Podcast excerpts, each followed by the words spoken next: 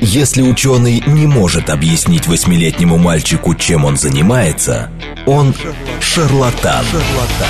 В ярком и популярном формате мы знакомим слушателей с интересными фактами из мира науки в программе «Ученый свет». свет. Программа предназначена для лиц старше 16 лет. Здравствуйте, в эфире программа «Ученый свет», в которой мы отвечаем на вопросы об окружающем мире с научной точки зрения. Меня зовут Андрей Бычков, я автор и ведущий этой программы. Сегодня со мной, как обычно, в студии Вера Грибанова. Вера, привет. Привет, Андрей, всем привет. Я рада всех приветствовать тоже из студии, наконец-то. Так, мы сейчас посмотрим, а, как из нас домашней вообще... студии. Да, из домашней студии. Сегодня у нас все немножко обычно. А, Отлично. Да, у нас гость на линии. Ну, супер. Значит, мы сегодня в прямом эфире, но... А вот сейчас, по-моему, не на линии. Вот, мы сегодня из домашней студии, мы сегодня с помощью специальных технологий выходим, как мы выходили в 2020 году. Вот, а значит... а, Ну, сейчас уже 21 но мы все равно иногда продолжаем выходить из студии, Да. из домашней. Да, здравствуйте, нам тут пишут. Э, Здравствуйте. Да, мы тоже ва- вас рады, значит, приветствовать. Ну, на всякий случай напомним, 8 925 4 восьмерки 94 8 или Телеграм говорит МСК Бот.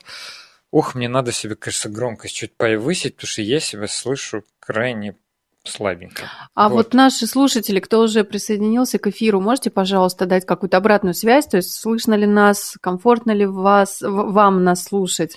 Да. То есть дайте Эм, какую-то обратную связь. А мы пока расскажем о том, кто у нас в гостях. Значит, Да. э, ага, э, у нас э, на этой неделе вообще, мы 5 октября, вроде как все праздновали День учителя, и, э, значит, э, у нас сегодня, ага, вижу, вижу, вижу, у нас какие-то сложности пока. Слышно отлично, спасибо, Людмила. Спасибо, Людмила, да. А, Вот, так ну, значит, мы праздновали День учителя, а, и у нас сегодня впервые в нашей программе настоящий учитель химии. Мгм. Вот, но на- наш настоящий учитель химии у нас на линии, причем она должна, да, звук хороший, спасибо большое. А, причем она у нас сегодня, по-моему, даже на занятиях пришлось ее немножко отпрашивать, вот, поэтому она где-то где вот должна к нам подключиться. А, и я вот вначале хотел еще сказать, просто пока слушал новости, подумал, что вот первая новость, которую я сегодня прочитал на Яндексе и там вот э, на нашей радиостанции, что в Оренбургской области, да, там, к сожалению, отравление а, метиловым спиртом, метанолом, вот, и погибло достаточно большое количество человек. И это вообще большая, конечно, проблема, вот. И э, мне кажется, что мы вот с нашей гостьей хотели как раз поговорить о том, как отсутствие химической грамотности порой сейчас вредит нашим людям. Э, Вредит обществу, да, Да. всему нашему. Во что это может потом выливаться. И вот, кстати, нам уже пишет деревенский парень. Всем привет, привет, сори. Химичить люблю, а химии не любил. Да, наверное, Вот, много так вот, да, э, говорят. да, э, Что вот. было вот не очень интересно, или что химии почти не было. А у многих, э, я знаю, что начинается она, например, там, да, ну, позже уже, это старшие классы. И, может быть, уже кому-то не до химии, они там фокусируются на гуманитарных предметах или готовятся к поступлению, учат там физику, математику. Ну, может быть, это вообще какая-то там, не знаю, у ребенка направленность больше была там, не знаю, физкультурная, он вообще там, не знаю, забил на эти естественные, скажем так, предметы. А потом, потом вся эта химия встречается в жизни ну, повсеместно. И отсюда и новости приходят, и где-то кто-то отравился, и где-то кто-то неудачно что-то поджег.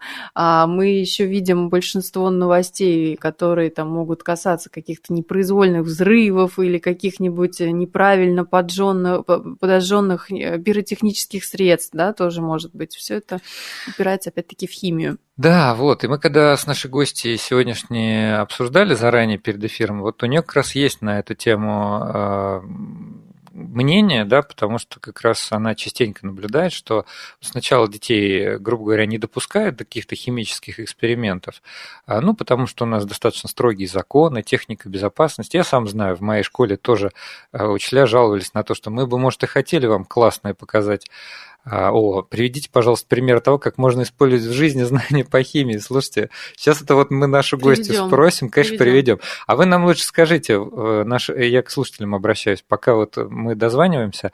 А вы скажите, вообще вот химия у вас в школе любимый был предмет или наоборот, вот все было непонятно, плохо, а, значит, э, и, и вот это все. А, то есть мне интересно, какое ваше впечатление от э, школьного изучения химии? Потому что лично я, вот с кем не общаюсь, особенно когда я говорю, что я там химфак закончил, частенько слышу, о, химия был самый сложный предмет в школе, и с химией у меня прям совсем была труба. У тебя, кстати, Вер, какое по этому поводу впечатление? Что люди обычно говорят? Я химию всегда сама любила, и мне вообще нравилось. И так как я в физмат школе училась, это было, ну, наверное, необычно, что я там шла потом не на физфак, не на мехмат, а именно на химфак. Вот. Но очень у многих, э, я знаю, что складывается такое ощущение, что да там вообще что-то либо преподаватель недорассказал, либо вообще почти химии не было, либо было неинтересно, либо это было так давно, или что-то я не уловил, или не успел уже за эти быстрые три года, там, 9, 10, 11 класс, э, самое основное схватить уже все давно забылось, да. Ну, разные, разные бывают отзывы. Ну да, ну, в общем, нам тут пишут, э, вот как отличить метанол от этанола. Он действительно горит зеленым. Ну, мы когда в школе эту историю проходили, да, по-моему, была такая а, история, что они горят, э, горят разными цветами. Вот. Но, честно говоря, вот э, экспериментировать на себе я бы, я бы не стал. В этом смысле, конечно, знаете, что я бы сказал? Что все-таки человек, который ну, хорошо учил химию, а, ну или, по крайней мере, помнит какой-то там базовый школьный курс, он, в принципе, у него должен быть какой-то стоп на то, что метанол – это вот э, это яд, и он может содержаться в контрафактном алкоголе. И, собственно, контрафактный алкоголь этим и плох, то, что там может содержаться метанол. При том, что, кстати, по моим воспоминаниям, разница в так скажем, не разница, а основная проблема в его там концентрации. То есть, если метанол там относительно небольшое количество, то он может конкурировать с этанолом. То есть, допустим, а, даже в природных каких-то спиртах там может быть, допустим, 1% а, метанола, ну, я имею в виду в природных спиртных напитках. Вот. Но это не приведет вас к отравлению, потому что они конкурируют за там, ферменты печени. И это еще относительно нормально. А вот тот, который так называемый паленый алкоголь, черти где его разливают, вот там как раз э, концентрация метанола может быть достаточно высокая. И вот мы видим как раз результаты, к чему это будет. Так, ну что, а, значит, эм, эм, пишет нам деревенский парень, а вообще химия по жизни нужна. А, совершенно верно. И мы, мы с вами согласны. Так, мы, Тут короче... у нас мы представили гостю. А, да я вот все хотел ее представить, сказать «Здравствуйте, любовь», а вот не слышу ее, к сожалению, Пока на линии. Да. Да, да, ну да. хорошо, я продолжу немножко. Смотри, ну, во-первых, у нас тут вопросы какие-то, да, уже посыпались. А, например, а, приведите, пожалуйста, примеры, слушатель 36-й. Слушайте, да пожалуйста, давайте сейчас а, посмотрим на, скажем, наших, на молодое поколение. А, все дети играют со слаймом правильно? А что это такое? Слайм. Ты не знаешь, что такое слайм? Нет, я не знаю, что такое слайм. И тут можно сразу сказать, как, Андрей? У тебя, кажется, еще нет там 7-6-летнего ребенка или какого там, наверное, 5 лет, да, вот так Ты вот. скажи, что это такое? А, это, это набор юный химик? Да нет, нет, слайм это такая, это такое нечто, а, нечто такое вязкое, напоминающее какую-то резину, такой очень-очень плотный желатин, а, который в себе содержит еще какие-то разные блестки, крошки, разнообразные там какие-то красители. И вот молодежь, ну вот это наша молодежь, дети, короче говоря, они кидаются этими слаймами друг в друга. Вся эта липкая штука застывает на тебе. Потом это все скатывается по стенам. И это может все застрять на мягкой мебели. Ну, в общем, такое безумное баловство. Вот, но, а, собственно, сейчас уже дети, я, кстати, сама даже видела в Инстаграме, а, мамы делают с детьми эти слаймы. Это такой, по-моему, бум просто современных, да, ну, там, последних лет. И, если я не ошибаюсь, это можно сделать реально в домашних условиях. Берете там канцелярский клей, целую банку, смешиваете с тетрабаратом, по-моему, натрия, и чего-то еще добавляете. Но, опять же, по вашему усмотрению. Вы можете блески купить, можете пайетки купить, можете еще что-то купить. Все это дело должно застыть, по-моему, еще воды надо добавить, да, какой-то, ну, в общем, есть это все в интернете, можно посмотреть. И это такая тоже химия, и, скажем, она доступная, и, скажем, она развлекательная, а, и сейчас она, ну, вот как бы везде, да, среди нас. Можно купить а, слайм, можно его каждый день покупать, каждую неделю новый покупать, можно сделать самим. Слушайте, а... ну вот э, человеку, может быть, хочется каких-то бытовых примеров, тем более... Давайте бытовые, Наш давайте. постоянный слушатель, да, да мы его знаем. Бытовые. Ну вот смотрите, допустим, а вот э, совсем недавно лично я сталкивался с такой проблемой, что вышел из строя теплонагреватель, значит, э, стиральной машинки, причем достаточно дорогой машинки. Вот, как выяснилось, на него, значит, слой накипи просто накипел, да, то есть там карбонат кальция, вот. И э, в результате он начал перегреваться, в какой-то момент просто внутри спираль сгорел. То есть, в общем, довольно простой такой понятный процесс. Вот, как выяснилось, нет никакой особой защиты там от этой самой накипи. И когда это все увидел, я теперь уже понимаю, как надо было работать. То есть ТЭН заменили. Вот, и я прекрасно понимаю, что а, накипь это всего лишь карбонат кальция. И любой там кислотный агент, его, ну, пока даже какая-нибудь слабая кислота вроде лимонной, его, значит, э, может э, вполне очистить. То же самое и про чайник, э, и про электрочайник. И я посоветовался с мастером, говорю, а если вот просто запускать стирку, значит, на, допустим, там 40 или 60 градусах и добавлять пустой цикл, да, то есть без белья, и просто добавлять небольшое количество лимонной кислоты. Он говорит, да, вы совершенно правы, потому что все дорогие средства, которым там, не знаю, тысячу рублей стоят, они в основе своей содержат ту же самую лимонную кислоту и средства для снятия там накипи в чайниках и так далее. Вот, поэтому, ну, знаете, достаточно часто это все пригождается там в быту. Какие-то так сходу примеры вспомнить сложно. Ну, там, допустим, а, когда у вас топливо, там тоже, допустим, у меня дизельное топливо в машине, вот. Иногда такое бывает, что если летний, летний дизель залить в, в канистру, и случайно он, допустим, будет с тобой ездить до зимы, то зимой могут выпасть парафины. А вот как растворить эти парафины, что с ними вообще делать, это вот уже тоже как бы вот здесь пригождаются химические знания, потому что если ты более-менее с органической химией, то можно, например, скажем, эти парафины а, просто отфильтровать, понимая, что ничего в них вредного нет, или, например, добавить какое-то небольшое количество керосина, вот, и, скорее всего, эти парафины растворятся. А даже дизельное топливо с керосином, ну, машина более-менее съест. Сейчас главное, чтобы на меня не напали, правда, Вер? Да. И не сказали, что типа... Слушай, 36-й пишет, что лучше обратиться лучше в автосервис. в автосервис. Возможно, возможно. Слушай, ну да, да, я, знаете, я сейчас такие даю, даю советы, типа маленькие хитрости. Мне тут звукорежиссер написал, что у нас технические проблемы с телефоном сегодня, а мы как раз ожидали нашу гостью на телефонной линии. Ну, значит, мы сегодня с вами, пока у нас проблемы, пока мы не можем дозвониться до нашей гости, мы сегодня с вами обсуждаем про применение химии в народном хозяйстве. Я почему-то вспомнила какие-то исторические сразу а, отсылки, если позволишь. Угу. Недавно совершенно участвовала в, в интересной очень дискуссии, которая была на выставке Техносреда а, на ВДНХ. У нас там была дискуссия, которая называлась «Научная история это такая, ну, часовая дискуссия, где каждый из присутствующих был либо э, медиаперсоной, либо каким-то образом да, участвовал в популяризаторской деятельности, и мы э, рассказывали какие-то вещи, да, которые были связаны с областями той или иной науки, там, в частности, э, так как я по первому образованию химия, конечно, меня больше всего химия привлекала.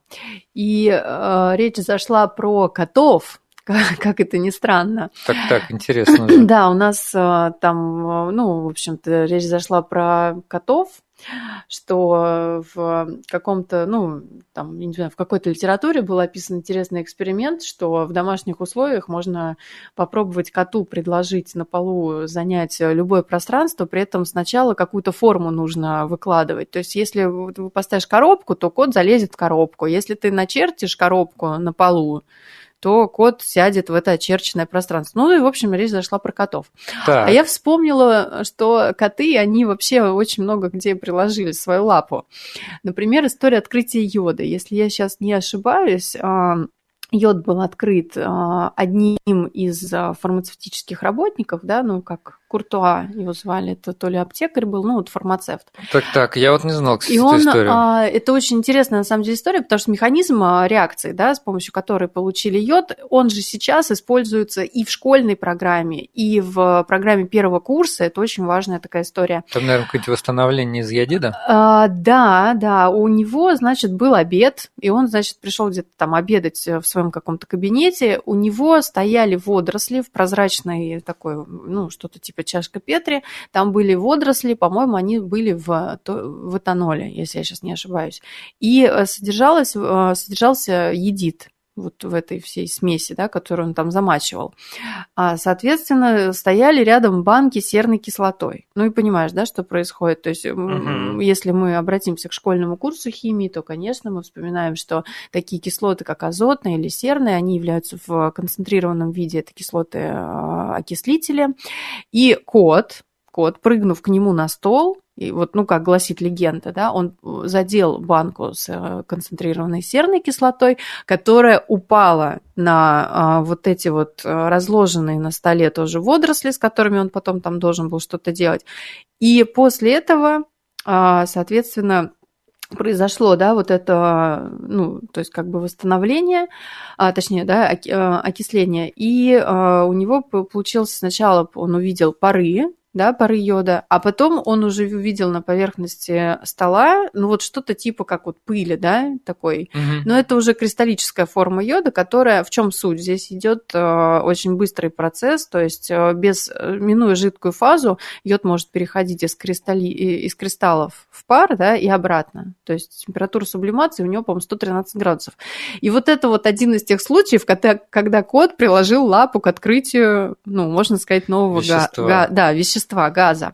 И потом этот же, ровно этот же механизм, он был перенесен уже на, чтобы получить другой э, галоген, да, то есть это хлор, и, соответственно, такой же реакции используется для получения именно вот хлора. Но почему, причем такие реакции уже были проведены, почему хлор не смогли обнаружить? Потому что он имеет, э, ну, такой желто-зеленый цвет, но когда вы работаете не под колпаком, да, вы не собираете этот газ, вы не видите его, не сможете его определить цвет, и вы, например, работаете тоже без э, тяги, но в небольших количествах он появляется, просто его невозможно было зафиксировать. И уже после этой реакции насколько я понимаю, уже была аналогия, да, была проведена, и был получен хлор таким же способом то есть концентрированная, только уже соляная, наверное, да, кислота, а, была прикапана к марганцу-2. Как раз-таки про марганцу-2, про диоксид марганца мы хотели поговорить с нашей гостьей в том числе. Да, мы как раз сейчас с ней переписываемся, она тоже немножко в ожидании, не, не, в непонимании, что происходит. Mm. Ну, да, про... я, я можно еще дополню, я не Давай. могу, у меня прям все понесло Остапа. Дело в том, что вот эти реакции, такие как там получение, да, получение йода, получение хлора, они а, проходят, конечно, их проходят проходят в школьной программе химии и в курсе а, окислительно-восстановительных реакций. Обязательно ну, студенты должны на бумаге знать пока еще вот этот тип. Но когда они приходят, скажем, там, а, ну, на химический факультет, это вообще понятно. Если они в том числе биологи или геологи, у них есть базовый а, курс общей неорганической химии, то, конечно же, эти реакции они уже э, делают в практикуме. Это называется там лабораторный способ получения хлора ребята работают под тягой, они сами заливают кислоту, они засыпают марганец-О2 и, соответственно, собирают хлор в определенные такие, ну, колбы, да, прозрачные. Угу. И уже там действительно видно, то есть затыкая ваткой, собирая в эту колбу желто-зеленый газ, они могут визуально определить, что это действительно хлор, который они хотели получить. Это одна из лабораторных работ. Тут как раз вот был вопрос, про э, проекты да, про, по про, про проекты по химии. То есть, да, мы можем в школе делать что-то на бумаге. Может быть, каким-то ребятам это будет потом доступно, ну, скажем, в практической части, там, я не знаю, это может быть, наверное, городские туры, да, олимпиады по химии, может быть, это, ну, уже всероссийские и так далее, международные. Но в школьной программе, да, вот для каждого класса, к сожалению, это будет, ну, недоступно такие да, вот практические занятия. Давай просто. почитаем, что люди нам пишут. Значит, э, вот все-таки был вопрос, какие проекты по химии можно было организовать для школьников. Вот как раз я говорю, вот э, наша учитель, учитель химии, который, с которым мы сегодня должны пообщаться были, и я надеюсь, что мы все-таки с ней пообщаемся, может быть, починим телефонную машину на перерыве на новости. Значит, она как раз очень много всего делает. Она, кстати, сама работает добровольцем в пожарной команде. И вот часть ее проектов, они как раз связаны с тушением пожаров, средств, средствами от ожогов. В общем, интересно было бы с ней поговорить об этом. Она как раз это делает для тушения пожаров и делает это вместе со школьниками. По поводу лучше обратиться в автосервис. Ну, конечно, да, лучше обратиться в автосервис, про тот пример с парафинами. Но если бы я обратился в автосервис, во-первых, не факт бы, что они знают химию лучше нас, вот, они бы предложили какое-то стандартное решение. Во-вторых, возможно, значит, а, деньги бы взяли, а в-третьих, предложили бы мне просто вылить это. Вот. А я просто понимаю, что это нормальное, качественное топливо, просто оно вот сейчас немножко изменилось. Вот. Но его можно в обратную сторону вернуть, что нет проблем. А у меня к вам вопрос по химии. Как, зная молекулярную структуру вещества, определить его химические свойства? О, это вы, наверное, по адресу, да? Очень мы любим на эту тему говорить. Поясните, пожалуйста, 36-й, э, какое, какое конкретное вещество вы имеете в виду? Просто мы можем здесь говорить про, например, органику, да, про органические какие-то сложные молекулы, и там действительно, а, ну, я, я не органик, но мы знаем, что есть различные функциональные группы в составе молекулы, и уже на основании этих функциональных групп мы можем говорить о том, что, например, это вещество вступает в реакцию там, электрофильного замещения или там нуклеофильного да, замещения, и можно предположить, какие будут свойства. Но если мы сейчас говорим про, ну, скажем, неорганические, да, а, неоргани... класс неорганических веществ, там их великое множество, если мы обратим обратимся еще и к кристаллическим веществам, то безумное разнообразие структур, это там несколько сотен различных только кристаллических групп, да, которые нам известны. Mm-hmm. И как раз-таки базовый, и это многие химии, химики подтверждали в наших передачах, о том, что базовый вопрос, фундаментальный вопрос современной химии, он и как раз заключается в том, чтобы, Связь зная, структуру да, и да, свойств. Да, да, зная структуру, а, суметь предположить, какие это будут свойства, физические свойства, химические свойства. Ну, химические легче предположить, физические сложнее предположить. И, э, наверное, мы достигнем какого-то нового уровня развития, когда мы сможем можем уже предугадывать, да, и вот в зависимости от того, какое свойство мы хотим получить, скажем, там электропроводность определенная или там магнитные свойства, то мы уже будем знать, какой состав и какую структуру нам нужно, ну, вот взять. Ну, если соединение какое-то относительно простое, то, допустим, если там есть какая-нибудь, например, кислотная группа, да, то мы понимаем, что вещество по химическим свойствам будет проявлять себя как кислота. А если это какое-то достаточно сложное, там, а, полимерное соединение, то тут уже скорее надо к базам обращаться или к какому-нибудь моделированию. Вот, а, значит, э, ну, то есть базом я имею в виду как вот с генами.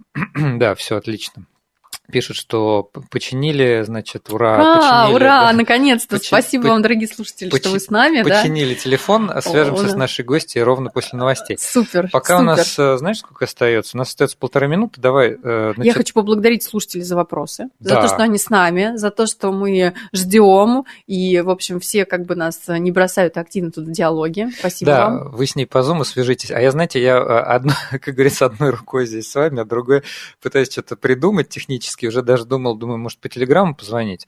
Но единственное, проброс достаточно сложно из телеграммы. То есть потребуется еще один провод подключить. Все сложно. Так, а, значит, у нас еще а, были в Телеграм сообщения. Вовлеченность в физику и биологию была выше, чем в химию. Я врач с кандидатской степенью, очень здорово. Сейчас понимаю, что химия преподавалась как-то сложно, однобоко и без практической значимости. Вот вы отличную фразу написали. Вот мне тоже кажется, что в большинстве школ именно так и было. К счастью, в моей так не было, и, видимо, поэтому я поступил на химический факультет. А мы как раз после новостей попробуем вот с реальным живым учителем химии как раз и обсудить, почему она преподавалась преподается так сложно, однобоко, и у людей вызывает одно разочарование. А если свои знания человек направит на изготовление самодельного взрывного устройства, слушайте, а я тоже э, вопрос давайте переадресуем профессионалу, то есть непосредственно нашей гости. Про метанол, этанол дядька рассказывал, надо нагреть медную проволоку на пламени и опустить в сомнительную жидкость. Метанол даст резкий фенольный запах. Правда, нет, уточним сейчас на перерыве. Э, слушайте обязательно нас после новостей. Надеюсь, все-таки мы дозвонимся до нашего обещанного гостя. В ярком и популярном формате мы знакомим слушателей с интересными фактами из мира науки в программе «Ученый свет». свет. Здравствуйте! В эфире программа «Ученый свет», в которой мы отвечаем на вопросы об окружающем мире с научной точки зрения. Меня зовут Андрей Бычков. Сегодня со мной, как обычно, Вера Грибанова. Вера, привет! Всем привет! Привет, Андрей! Всем добрый день! Да, у нас наконец-то гость. Все, уже пора значит, Ура! представлять. У нас в гостях э, учитель химии школы номер 2065, кандидат химических наук, член добровольной пожарной команды Любовь Оболенская. Любовь, добрый день! Добрый день, наконец. Наконец-то, да. Простите нас, пожалуйста. Простите нашу телефонную машину. Она отказывалась Да мы с вами все жертвы умной техники, все понятно. Вот-вот. Слушайте, ну тут уже наши слушатели накидали кучу вопросов про химическое школьное образование. Мы даже поспорить успели. Вот смотрите, э, вот можно прямо сразу сходу вот вопрос. С пылу с жару. Да, с пылу с жару. Как будто, считайте, мы уже полчаса с вами проговорили. Вот. А что Значит, вот с- слушатель-мастер э, опасается, а если свои знания человек направит на изготовление СВУ? Он даже не поясняет, что такое СВУ. Но я предполагаю, что это самодельное взрывное Взрывчи- устройство. Да, взрывное устройство. Да. И наш постоянный слушатель пишет, для школьников углубленные знания по химии опасны. Они могут применять их, например, для создания отравляющих веществ. В скобочках калий ЦН. Вот. Но я не думаю, что в домашних условиях можно калий ЦН изготовить. Но если только э, Купить. ко- косточки, да. А Что думаете по этому поводу? Но я думаю, что э, все, абсолютно все знания, без разницы по какому предмету, можно направить на добро, а можно направить на зло. И тут я могу только повториться, что даже уже и когда-то говорила в эфире, что на бумаге тоже можно написать донос, а можно написать Евгения Онегина. Ну, значит, наверное, очень опасна бумага или, наоборот, она очень хороша. То есть мы должны различать э, морально-нравственные устои человека, ну и там его психиатрический статус, если говорить о взрывном устройстве, да, и знания, которыми он владеет. Потому что если у него там что-то плохо с моралью и нравственностью, извините, он пойдет там соседа сковородкой убьет. И все. И никаких знаний не нужны. Вот. А Браво. если у него все-таки все нормально с моралью и нравственностью, то, наверное, он все-таки обеспечит человечество лекарствами, в том числе и многие из нас с вами просто не жили бы сейчас, если бы химиков не было.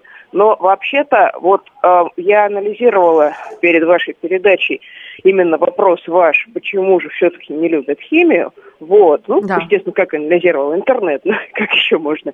Вот, ну, естественно, и на своих детях я это наблюдала, но все-таки, как бы, вот. И э, главные два каких, значит, аргумента. Один, сложно, два, никому не нужно.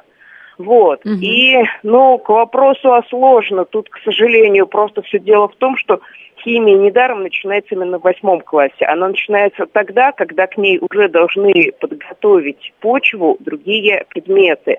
Да?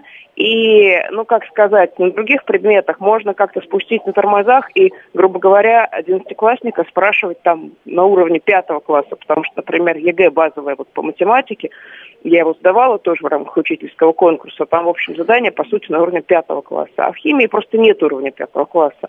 Поэтому там по неволе приходится уже требовать что-то более сложное. И главное, что уже, да, действительно должно основываться на знаниях вот по другим предметам из предыдущих семи классов.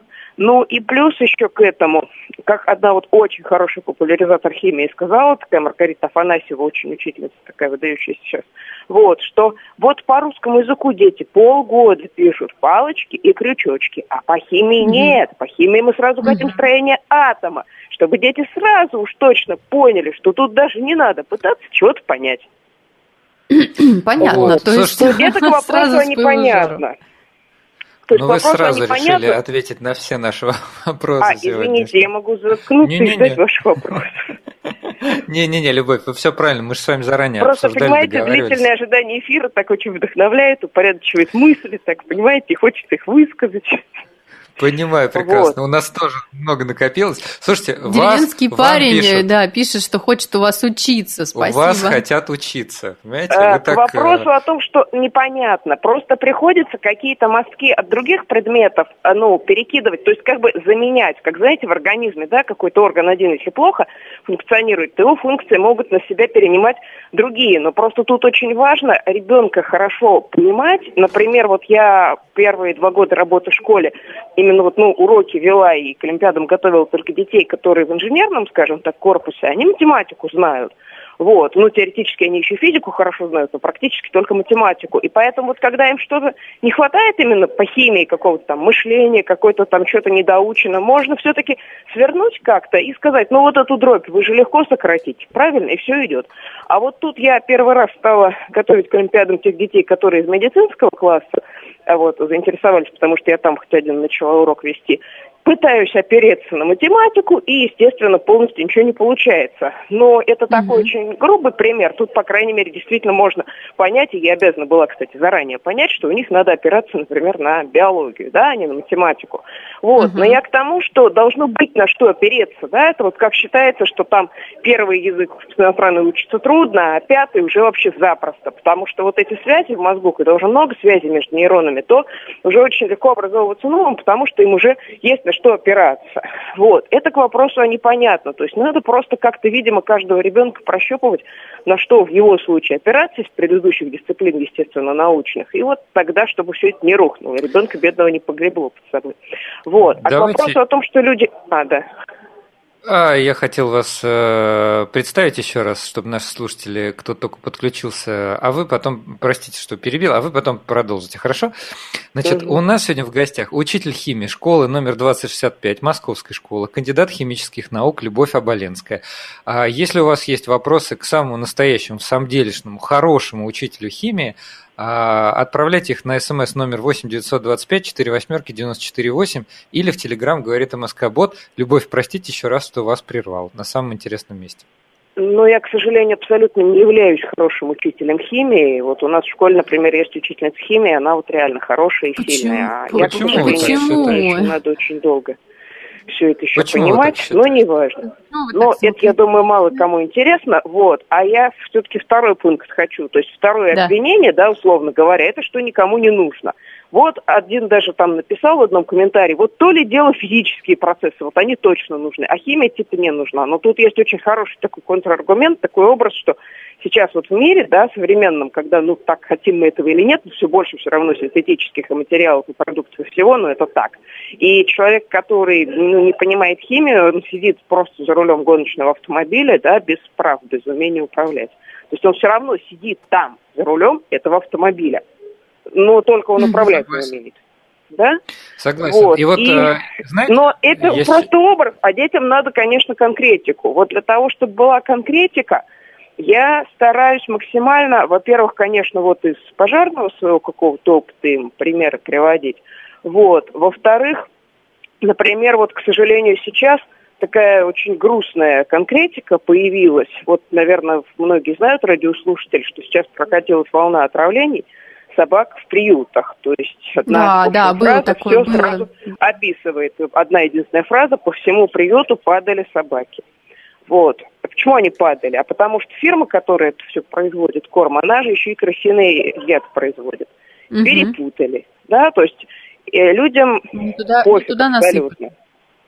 Да, то ну есть, да. понимаете, а вот если ну, и, а и работники приюта говорят, ну да, корм был какой-то чуть-чуть другой, но мы не придали этому никакого значения.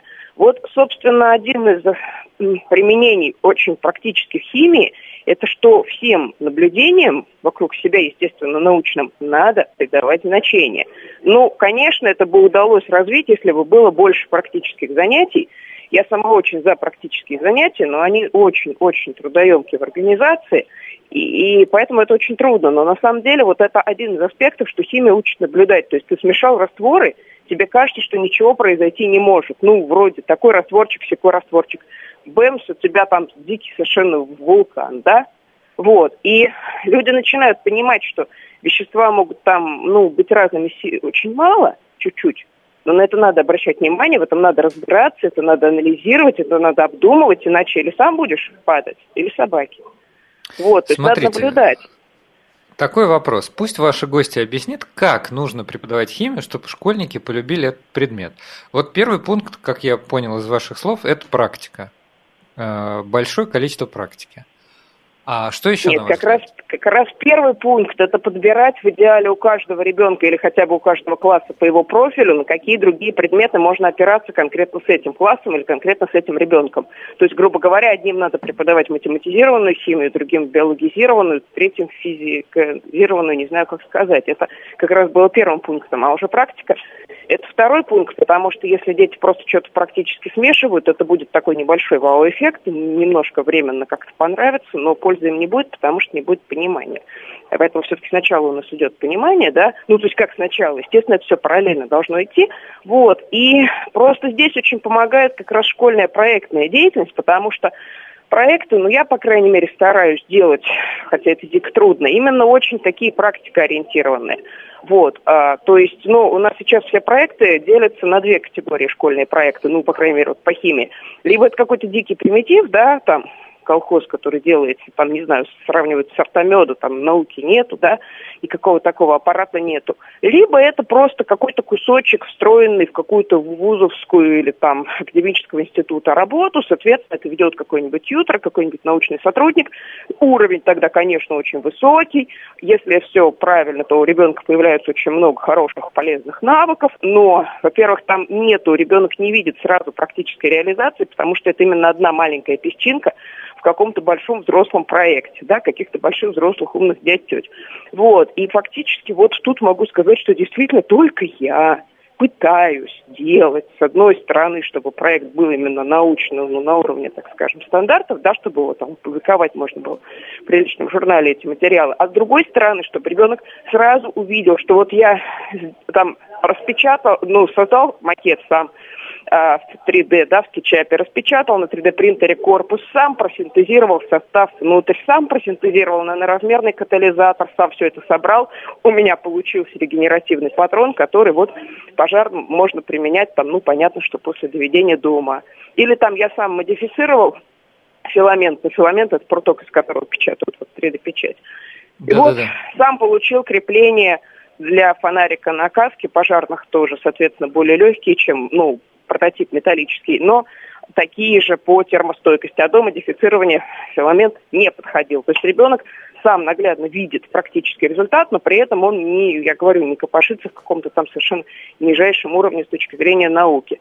Вот. Но это очень трудоемко, и ладно бы для меня, потому что как бы это уже дело вкуса, да, мучиться-то. Вот. Но, к сожалению, вопреки всем моим усилиям, это и для детей трудоемко хотя я очень стараюсь их как-то, естественно, там все это дозировать и ограждать, но вот, вот трудоемко. Но зато они хоть, да, и к чему я это говорю, на уроках, просто на уроках, на этих примерах удается детям задачки задавать вот именно такие. То есть говоришь, вот смотрите, вот ваши там одноклассники, да, там коллеги, сверстники, там прям фотографии, вот, пожалуйста. Вот они решали вот такую-то задачку, им тут надо было объем кислорода посчитать. Для чего посчитать? А вот чтобы пожарному дышать, да, в огневом отсеке. А вот давайте мы тоже посчитаем. А может мы посчитаем лучше, чем мои проектанты. А поскольку уже все это для проекта это проработано, вы же понимаете, там у проекта всегда есть вступление, актуальность, практическая значимость, причем в случае школьного проекта да. обязательно там, угу. с фоточками всякими, да, то вот дети сразу и видят все массово, потому что это главная, в общем, проблема как-то вот объединить, ну, индивидуальную работу и охват масс. Эту проблему я Слушайте, не могу ну, решить пока. Вер, зададим несколько вопросов. Конечно, да, давайте. Давай, давай. Про прочитаешь? Ну, вот э, вопрос как пожарному. Тут, я не знаю, актуально так это можно говорить или нет. Чем тушат литиевые аккумуляторы? Вот, Любовь, это наш один тоже из постоянных слушателей. Углекислотным, углекислотным огнетушителем можно тушить практически все. В том числе то, что нельзя тушить водой.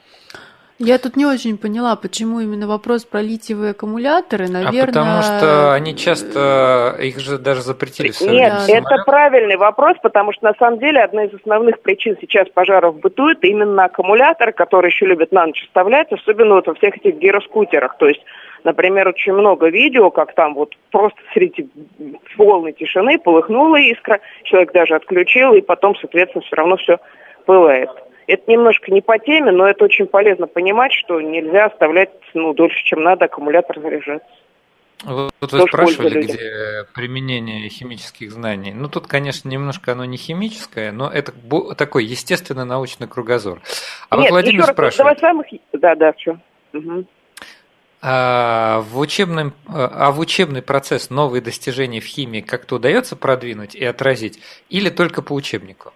Вот я изо всех сил стараюсь, но, правда, это в основном имело смысл, конечно, например, в теме 11 класса коллоидные системы, а теперь, например, из программы инженерного 11 класса химию убрали вообще. С одной стороны, это хорошо, потому что это было все равно очень смешно, один час в неделю, это было не то, не все. Но, с другой стороны, вот у них параграф коллоидные системы, а по сути коллоидная химия это название того, это синоним модного термина нанотехнологии. То есть то, что модно называть mm-hmm. нанотехнологией, на самом деле это коллоидная химия. Ну вот. И поэтому, когда вот эта тема, то я и показываю, вот такой нанообъект просинтезировал вот так-то там Нина Котлярова, такой-то нанообъект там просинтезировали, вот так-то еще дети. Вот, они это все видят, они видят эффект Тиндаля, то есть просто, опять же, знакомой им лазерной указкой – просвечиваешь, видишь а, ход пути лучика лазерного. А если истинный раствор просвечиваешь, где нет наночастиц, то пути такого нету оптического. То есть вот это как-то я изо всех сил пытаюсь, но это пока только именно вот так, на уровне каких-то попыток с КТП это объединить пока, конечно, сами понимаете. Слушайте, а вот вопрос от меня. А какие темы ваши ученики любят в химии, а какие не очень любят? Ведь химия тоже очень разная. Есть расчетные задачки, вот как вы говорите, э, например, рассчитать, какое количество кислорода в э, литрах выделится в результате какой-то реакции. А есть, например, э, какие-то там задачки, может быть, качественного анализа, какой там цвет будет. А есть еще много всяких разных тем. Вот э, что школьникам заходит, условно говоря, хорошо по вашей статистике? Не, школьникам не заходит, когда надо напряженно думать. Вот так максимально общо. Да? Вот, это первое. Mm-hmm. И второе, вот, ну, если какие-то манипуляции любые там, но их не обзывать, задачками по химии, даже какие-то расчеты, то почему-то тогда все идет гораздо легче. То есть я боюсь, что тут уже произошло, как, знаете, про человека есть выражение, полжизни ты работаешь на репутацию, полжизни репутация на тебя. То есть боюсь, что тут уже вот эта антирепутация химии, эти стереотипы, они тоже уже работают. Ну, дети же общаются правильно со старшими товарищами, и даже, ну, их понятно, что очень уважают. И поэтому вот у меня очень четкий был пример, когда самый первый был дистант, да, вот весной 2020 года, то я детям просто приносила такие, ну, заведомо безвредные для бытового применения, ну, для бытовых экспериментов наборы, например, вот аквариумные капельные тесты, да, вот для рыб. И там даже надо бывало пересчитать там по инструкции, да, посчитать там, ну, в общем, какие-то расчеты сделать. И даже, в общем, они были не проще, чем часть расчетов, которые дети упорно там в ужасе запарывают по химии. Но это вроде инструкция к капельному тесту. Вот такого какого-то психологического парализующего ужаса нету. Все спокойно все считают. Ну и, естественно, капают там руками, тем более все. А вот как химия, ну ее же надо не понимать. Да, вот то есть, короче, когда вы говорите, о, вот эта задачка по химии, она сложная, ее надо посчитать, все, сразу отключается но желание. Я не говорю, она сложная, пропадает. но, видимо, это они вместо меня себе договаривают. Хорошо. Ну, я не знаю, вот если честно, все-таки все-таки по минимуму удается. То есть, ну, я цены как бы не рисую. Это очень трудоемко, но все же. И поэтому, ну, правда, конечно, если класс совсем слабый, когда-то что-то ему приходится там заменить тем, чтобы они какие-то там минералы перерисовали. Но по супер минимуму все равно они все все считают. А на самом деле, но это не мое наблюдение, уже я его только процитирую, что вся школьная программа по химии, например, в восьмом классе укладывается в 8 часов интенсивной работы, 8. Угу. А вся программа девятого класса укладывается в 12-14 часов интенсивной работы. Слушайте, а что бы вы Просто изменили... надо работать вот... интенсивно. Что бы вы изменили в школьной программе, например, по химии, существующей сейчас в России? А у нас же, кстати, бывают же какие-то пересмотры там, да, стандартов? Ну да. Вот что Нет, бы, ну вот да, у вас же есть какие-то практические наблюдения? Мы никому не скажем. Э, такая шутка у меня возникла.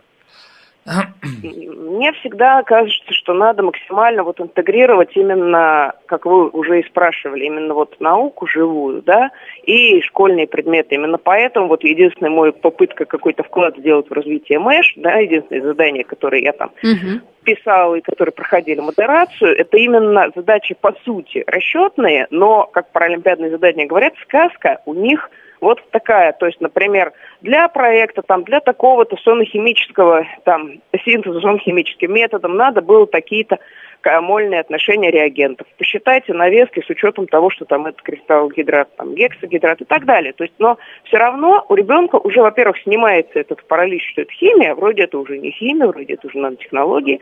Во-вторых, становится интересно, потому что, ну, всегда интересно делать что-то, скажем так, крутое, да? То есть вот, например, те же мои проектанты, вот в 6 утра э, вот летом приходили ко мне дети прям по своей инициативе, потому что там пара двух мальчиков в одной команде, одного папа должен был в 8 утра на дачу возить. То есть вот прийти летом в 6 утра поработать 2 часа, вот пожалуйста. Потом вот надо, вот сейчас перед этой конференцией, которая сегодня была, я за ними там за всеми традиционно уже бегаю, умоляю каждый день выкраивать ровно одну-две минуты, зачитать свой текст доклада, глядя в соответствующие там графические материалы, да, мне голосовым сообщением. Вот я уже знаю, что прошлой весной я здесь детьми этого там добивалась, бог знает сколько. Что тут? Вот казалось бы, да, прийти в школу летом в 6 утра или в учебном году выкроить там одну минуту голосовое сообщение, наговорить хоть там из туалета, из любого места. Ну, это неинтересно, это рутина. Ну, вот надо сделать, чтобы было не рутина, чтобы у детей было... Нет, просто надо сделать, чтобы ощущение было у детей какое-то, не знаю, какого-то соревнования, какого-то вот ого-го, чтобы он решил задачку, почувствовал себя там супербизоном, вот будет мотивация угу. напрягать мозги, а не парализовать их воплем, ой, я все равно не пойму, ой, я такой неудачник, ой, давай я руки опущу. Вот вы знаете, наши слушатели все-таки опасаются давать э, много практики по химии. Пишут, все же прививать любовь к химии через обучение практическим знаниям, ее использование опасно. Все такие знания имеют ограниченную область применимости. Ученики могут применять свои знания ошибочно. Ну, Еще раз, вот главная ошибка людей, что они Главная ошибка людей, что они про что-нибудь, про какие-нибудь отдельные объекты говорят, это химия, это химические вещества – даже вот в уставе конференции было написано, что при защите нельзя пользоваться никакими химическими веществами. Но с учетом того, что сам состоит только из химических веществ, и человеку нельзя пользоваться самим собой. У него связки состоят из химических веществ. И это и есть это незнание глобальное. Поэтому как раз опасно, смертельно опасно химическая безграмотность. Она смертельно опасна для собак.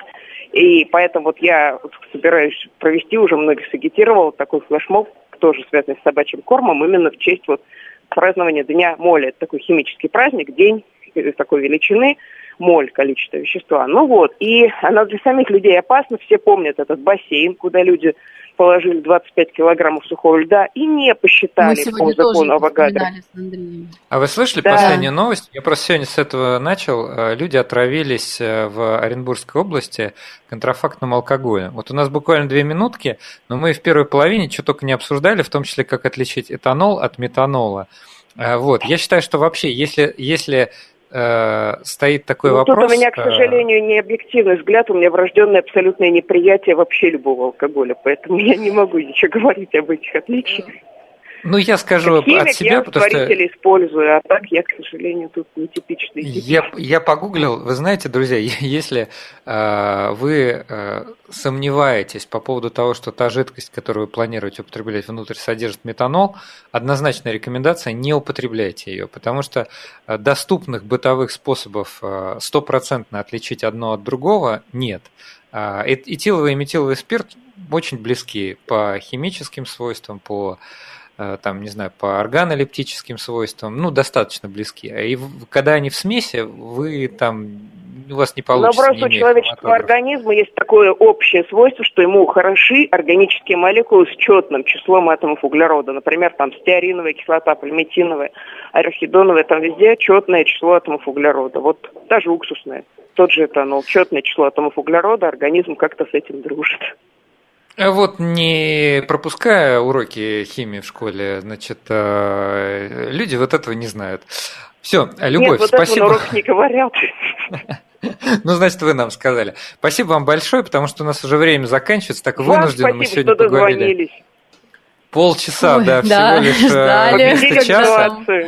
Победили, победили. Но тем не менее, да, мы, мне кажется, все-таки поговорили вам. об школьном обучении химии. У нас была в гостях учитель химии в школе 2065, кандидат химических наук и член добровольной пожарной команды Любовь Оболенская. Спасибо всем, кто принимал сегодня участие в нашей программе, всем, кто нам писал. Услышимся в следующую субботу. Всем пока.